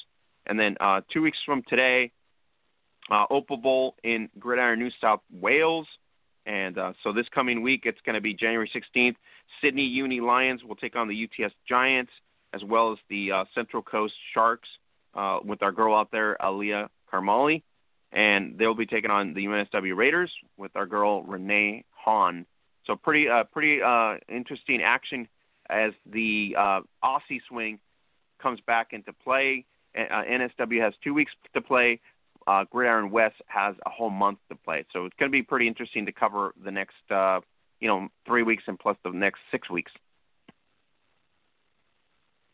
It's going to be fun. It's going to be entertaining, and I, I just, you know, every time we talk about the the the, the teams down under, it's always there's always something thrilling. Like we're just talking about, you know, de- defending champs and upsets. It there's always something different every week that just adds another element of excitement to to what they do down there. All right, you guys. Um, so the schedule for Gridiron West, uh, there was one game that was postponed due to COVID because one of the Swan City Titans players um, tested, uh, tested positive, so they forfeited the game. Uh, Rockingham Vipers get the win seven to zero over the Swan City, and then it was Curtin Saints uh, defeated by the Perth Blitz, 38-24. Perth in really good shape right now, a, uh, looking for a playoff berth. Coming up here, Week 10, January 16th, we are going to have the Battle of Perth the Broncos taking on the Perth Blitz. So it's going to be a battle of the city of Perth. Really good clash. So we'll get highlights and hopefully we'll get some still photos as well out there in Gridiron West. And then the Curtin Saints will be taking on the West Coast Wolverines. Uh, Saints obviously coming off their uh, loss here against Perth Blitz, so hopefully they can rebound as well, or we'll see West Coast maybe uh, you know get a big win uh, versus the Saints, which I doubt. The Saints have been playing pretty good ball all season long. Um, Nate, uh, anticipation for this weekend? I mean, did, did I mean besides the surprise in the Super Weekend? I mean, the Super Weekend was kind of surprising. Uh, I think Cleveland was probably the most shocking, you know, out of all of the the games, right? It, by far, by far, um, it was it was one of those games where it was kind of like, okay, you know, the the run was great, they made the playoffs, and then just you blink and you miss it. It's twenty eight nothing in only the first quarter, and they just didn't stop. They had you know a couple of bumps here and there, but it was just surprising how incredibly good they looked, and I loved it. And I think the combination of the run game with Hunt and Chubbs that really made a difference. Oh, it made a huge difference. I, I mean, you the the way that they are both utilized, um, I thought was you know it, was it was quint, it was quintessential running game. Like you, you know you never knew what to expect the next. They always made sure to use one or the other. They never relied uh, heavily on just one person, like we saw a lot of other teams this weekend. They had those key guys they went to. They they alternated. They kept it going. They kept everybody on their feet. They kept them fresh. They, I mean, honestly, I felt they could do no wrong, and especially, um, you know, on the ground game, they didn't really need to. They had no need to pass. That was the nice thing is they had no need to pass. They had everything on foot between the two of them. Yeah, and I think that was the key uh, to a balanced attack, and I think Pittsburgh got off, especially with the three interceptions by uh, Roethlisberger, that really put them in a bind, and it really right. caused them to really play from behind. And then they were just they're not built to play from behind. The whole season they were str- they were still struggling to get wins, and now you know you get punched right in the mouth to overcome. Well, we consider. I mean, I think we talked about it before. You know, you look at the Steelers' schedule, and it wasn't really it wasn't really anybody shocking. It, it was teams that they knew and they could excel against. And like you said, once you get out of the gate and you're leading, you're I mean, at least in their case, you're leading. They never had to play from behind. And then you know, everybody thinks you know because of their history, the Browns are going to be the underdog, but they kept growing and growing and growing over the season. And so then, you know, we get to finally see for the first time in a long time how they look in playoff mode, and they they looked more like a seasoned playoff team, like they should have the six Super Bowl trophies instead of the Steelers. That's what I saw on that field. Well, I think embarrassing would be a word on one side because I think if you're Steeler Nation, the coaching staff on the other side was really short-handed because of everything that was happening and on their side of the field, and somehow the players the players ended up just executing. They just decided, hey, we're going to just play for our coach who's not here or something because they got they got like you know in terms of a fire mode, they they were you know focused and really ready to go. They were they were dialed in. In fact, you know to to be missing guys and perform how they did is just I mean uh, kudos to all of them for for stepping up in in the in the absence. I, and I think um, one of the best comments I saw was you know it is embarrassing. Uh, one of the best comments I saw was somebody said you know I understood the Browns were without, you know, a coach and a few players. I I didn't know the entire Pittsburgh team was quarantined. that was good. That was good. Oh my god. And that's gotta hurt. You know, if you're a Pittsburgh if you're a Pittsburgh fan, that's gotta hurt. You're watching that? That's oh, it's a oh bitter my god. pill You're like sitting going, My God, you got Connors, you got Claypool, right? You got uh, who else? You got Washington. Right. You, I mean, you got so many weapons, right? and and right. they just oh my god, it was just yeah, it was it's gotta hurt. That that gotta hurt Torn right apart. Uh, that's almost I felt almost as bad as when you know when the Rams get get the beat down from the Niners tw- twice a year, where it's just like we're we're supposed to be the most skillful team, and we're supposed to, you know what I mean, and all of a sudden you come in and they just take care of business. You know what I mean? They just put you they put you down. So yeah, pretty interesting. Um, Right. what did what did you think of uh the Seattle loss? Because I know you made comments on your own personal page about the fact that you know this was probably uh, either they either the the Ram defense really did a good job on the offense, or is the fact that you know the secondary really did a good job overall against the Seahawks uh, offense, and I think that's really the key right there. Oh, it was definitely the key. Uh, I, I I think it was a combination of the fact that you know you're talking about you know you know as well as, as anybody the Rams have the number one defense in in the country, and combine that with the fact that um, the the Seahawk offense was just completely out of sync, and it, I mean it was it was clear from the get go. Uh, it was one of those things where it's it's constantly been talking about, and hopefully with the fact that we just heard that. Um, uh, Schottenheimer was was let go. Maybe the next offensive coordinator will have that balance that we can that they can get the ball rolling in the early going. Um, but with the way they struggled out of the gate, there was there was really no doubt that eventually it was going to get get away from them. And uh, you know, again, kudos to, to to Goff for coming in in the the injury. And I I got to say, my thoughts are still with um with with the Rams. I never want to see a guy get yeah. I, I never want to see a, a a guy get injured like that and be taken off. Yeah. But for for for Goff to come in and perform like he did under the circumstances, still dealing with with injuries, um, was was stellar. I mean, we, we got humbled. The the Seahawks got absolutely humbled. They did not come ready to play, and it's just LA is one of those teams that they just they haven't fully figured out yet, and it showed in the win. It showed in the loss in both losses because it started with the the loss and the win, and then I, I think they were just gassed, and the the game plan that they used forever was just finally figured out enough that they they just couldn't keep up. So can we do it? It happens. Nate, can we do it? Everybody on my Rams group boards are on the bandwagon now. Can we take down Rodgers and we'll be able to take down Brady or Brees? Can we do it?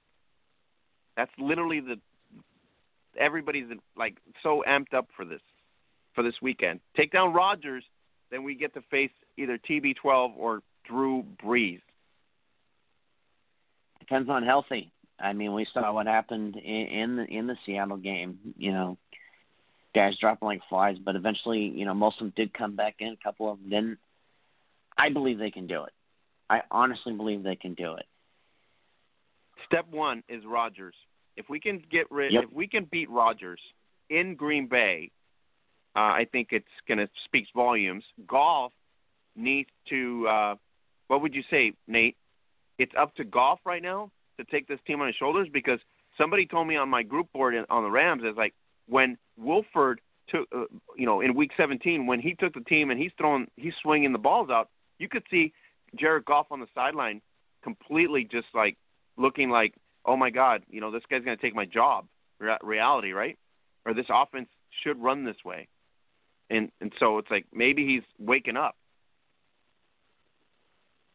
I I I honestly would not doubt it uh, seeing stuff like that, being on the side, watching somebody else come in and dominate, it will light a fire under anyone's behind. And uh, it, it's all on it's all on his shoulder on Goff's shoulders. It really is. I mean, you know, who else do they have? I mean, I think they're talking about you know because we all Nate, we've all criticized his instability when he plays when he right. has to play in big games he doesn't do very well in big games, and this is this is it. This is the stage for him. As one of my Browns buddies says, this is it. You can't get any bigger than versus Rodgers or versus Brady and Brees if you get past Rodgers. You can't get any bigger than that. This this is like the big big time quarterbacks, right? This you got to if you can beat if you can tear down and beat Rodgers and all of a sudden turn around and have to beat a Brees or a, a or, or a Brady, what's going to be left? maybe he goes up against what a Mahomes, right? So it's a, it's a big right. big deal for him in, in terms of career status. If he can elevate his his, his point to where he now, you know, beats what the, some of the elite quarterbacks in the last ten years, if he can make that happen, then obviously people are going to see him in a different light. It's it's the if if if there were ever a pinnacle make or break moment for anybody, this is it for Jared Goff.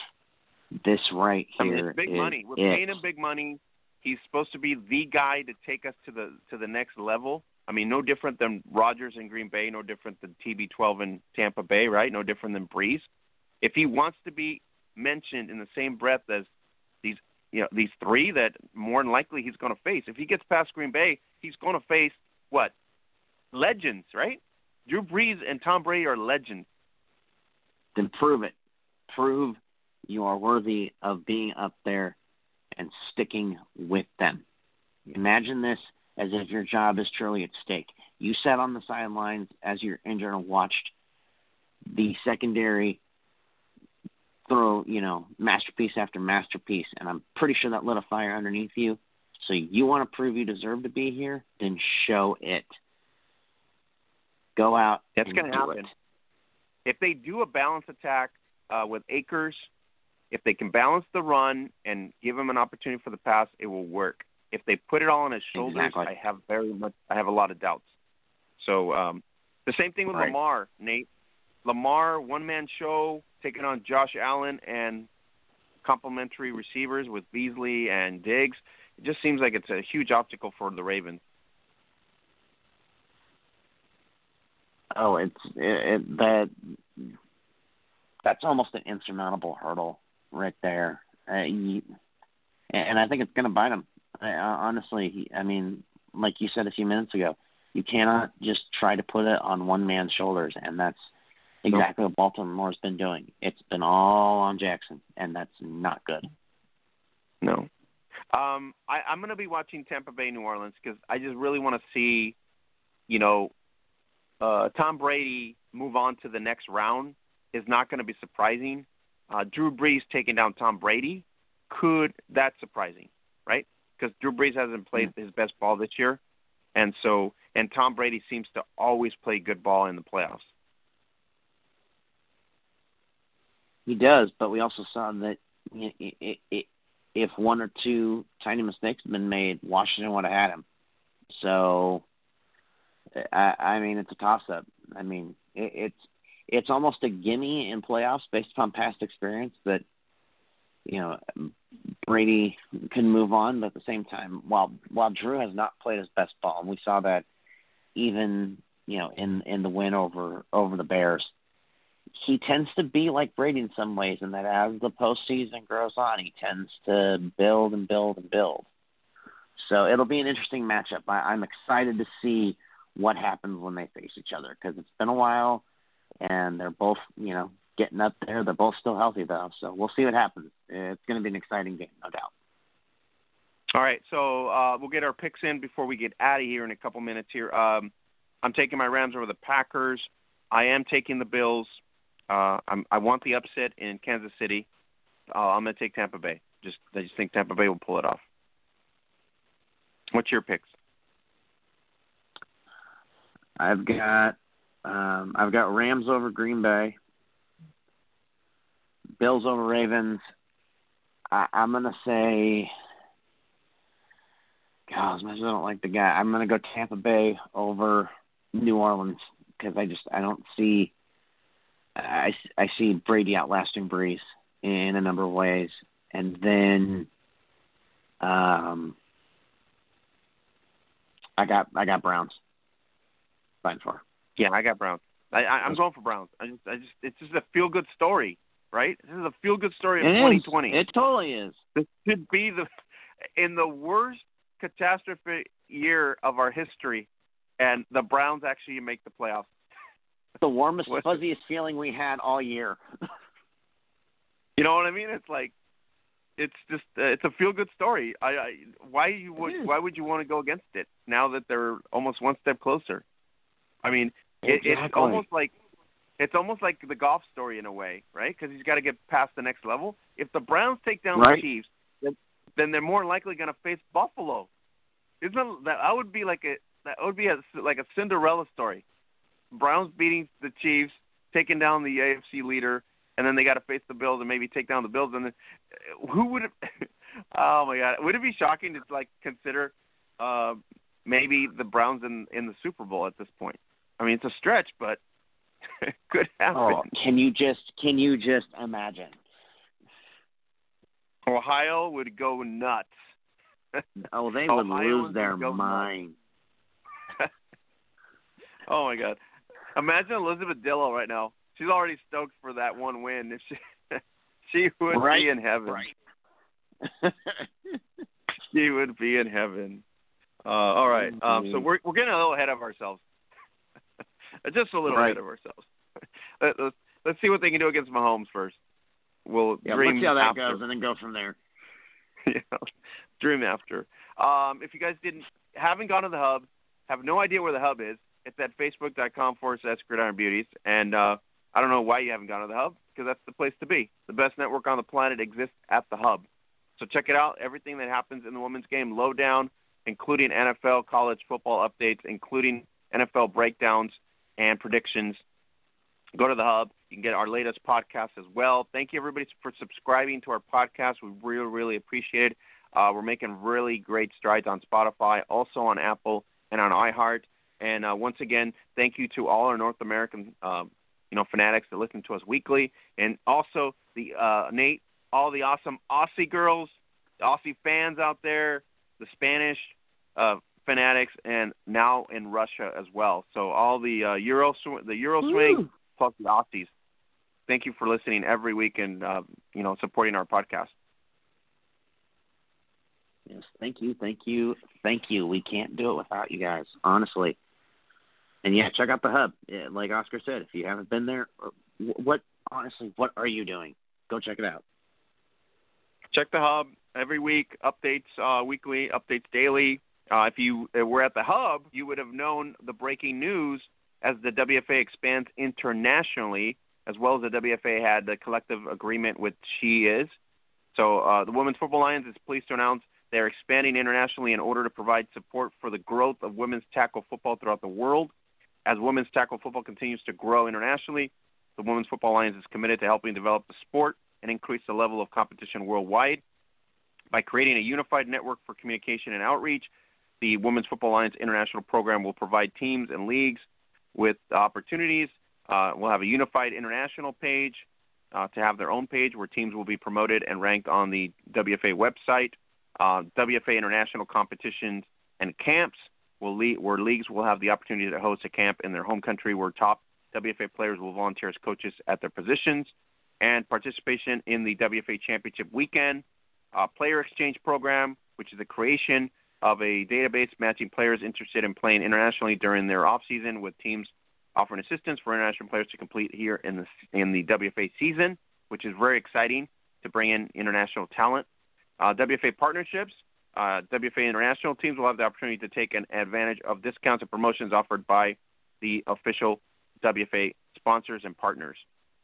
On top of that, they will have access to the WFA international team coaches, which will have uh, Women's Football Coaches Alliance membership, where they'll have access to training materials and, and a lot of other things. So, Nate, this is pretty awesome. I mean, I, I messaged when when they came out, and I, I think this is a this is a great step forward for the brand. Uh, I think it makes it legit. It gives uh, the international, uh, you know, or the national, mm-hmm. the league internationally an opportunity to get resources, and then having to have facilitate a means for players to come and play during the season here in the states. I think it's also cool. Oh, it's super cool. Uh, when I first saw the news, it was like, you know, the the old saying, "The more the merrier." So, I mean, just it's it's exciting to think where the future of women's football lies. It it really is, and the fact that you know we get to be along for the journey and we get to hear these these feel good stories and see this growth is just it, it's tremendous. It's it's exciting, uh, and uh, I'm I'm really stoked for where things go from here. Yeah, and I, I think the WFA has done a really good job in the last uh, three years to really stand out uh, and put themselves out there in a nice, you know, in it with the nice visibility, branding, really good right. sponsors now, almost up to ten sponsors, uh, real, real nationwide, yeah. um, you know, sponsors as well. So it's not nothing local; it's all nationwide sponsors, and I think it's a, it's a mm-hmm. credit to uh, Lisa King, credit to all the the team owners uh, to do, you know, doing their part to elevate the team, the brand itself uh, into a, a, a respectable brand. And then being part of the She Is collective is going to be huge for them. Uh, before we get out of here, don't forget subscribe on Apple, iHeart, and Spotify. Don't forget to go to monkeyknifefight.com, get your five dollar game up to a fifty dollar match, and you can go right there, use the code NJF, and you can play monkeyknifefight.com in your state if it's allowed. So you get started today with NJF, and then uh, don't don't forget, be on the watch. Our talented Anna Garza, no joke football athlete Anna Garza, is going to be part of Exathlon US on Telemundo starting on uh, January 26th. Check it out on our Twitter feed and our uh, also on our Facebook page. So shout out to Anna Garza. She's going to be competing with Team Famosos, famous team, Red, and she's going to be on there um, for the competition. So we wish her well, and hopefully her team will win. So you can catch her uh, weekly for the Exathlon uh, Exathlon US competition. Uh, it's kind of like a gladiator competition in a way, and it's going to be on Telemundo. So Nate, uh, we're going to be watching. Indeed, we will be. It'll be fun. All right. So uh, for uh, the talented Holly Custis coming in here to give us the lowdown on college football and the uh, Super Weekend, uh, Wildcard Weekend recap. Uh, thanks to Dale Glossenger and uh, Billy Avalos from the American Football Events coming in here and give us the lowdown on what's happening with their calendar, as well as the Pioneer and 2017 Team USA champion Toni Fuller breaking it down for us in terms of the the anticipation for the WNFC 2021 as well. Um, she's hoping to be on the Alabama Fire for that season to compete in on the East Coast of the WNFC. And then always Nate Ward here breaking it down for us. Uh, it's going to be a big weekend, Nate. Uh, anticipation for the divisional round is always huge, but this is going to be a, a good weekend. It's going to be a stellar weekend. I, I look forward to um, everything that comes out of that. I, I think I, I think we've got a lot of exciting matchups that'll provide some some really good games. Uh, I don't think there'll be a disappointing moment the entire weekend. I know we're going Browns. Uh, Callie, we're on the board. We're on the bandwagon. Go Browns against the Chiefs. Yep. That's our rod. And then go Rams against the Cheeseheads. As uh, I'm on Mackenzie's yep. bandwagon with the hater Cheeseheads. So Rams, go Rams, and go Browns. So uh, for the uh, for the absent Mackenzie Brooks, Holly Custis, and Nate Ward, Oscar Lopez here. We'll see here next week as we recap the NFL 2021 divisional round. So stay safe, stay COVID free, and don't forget to subscribe on Apple, iHeart, and Spotify. Have a good night, everybody.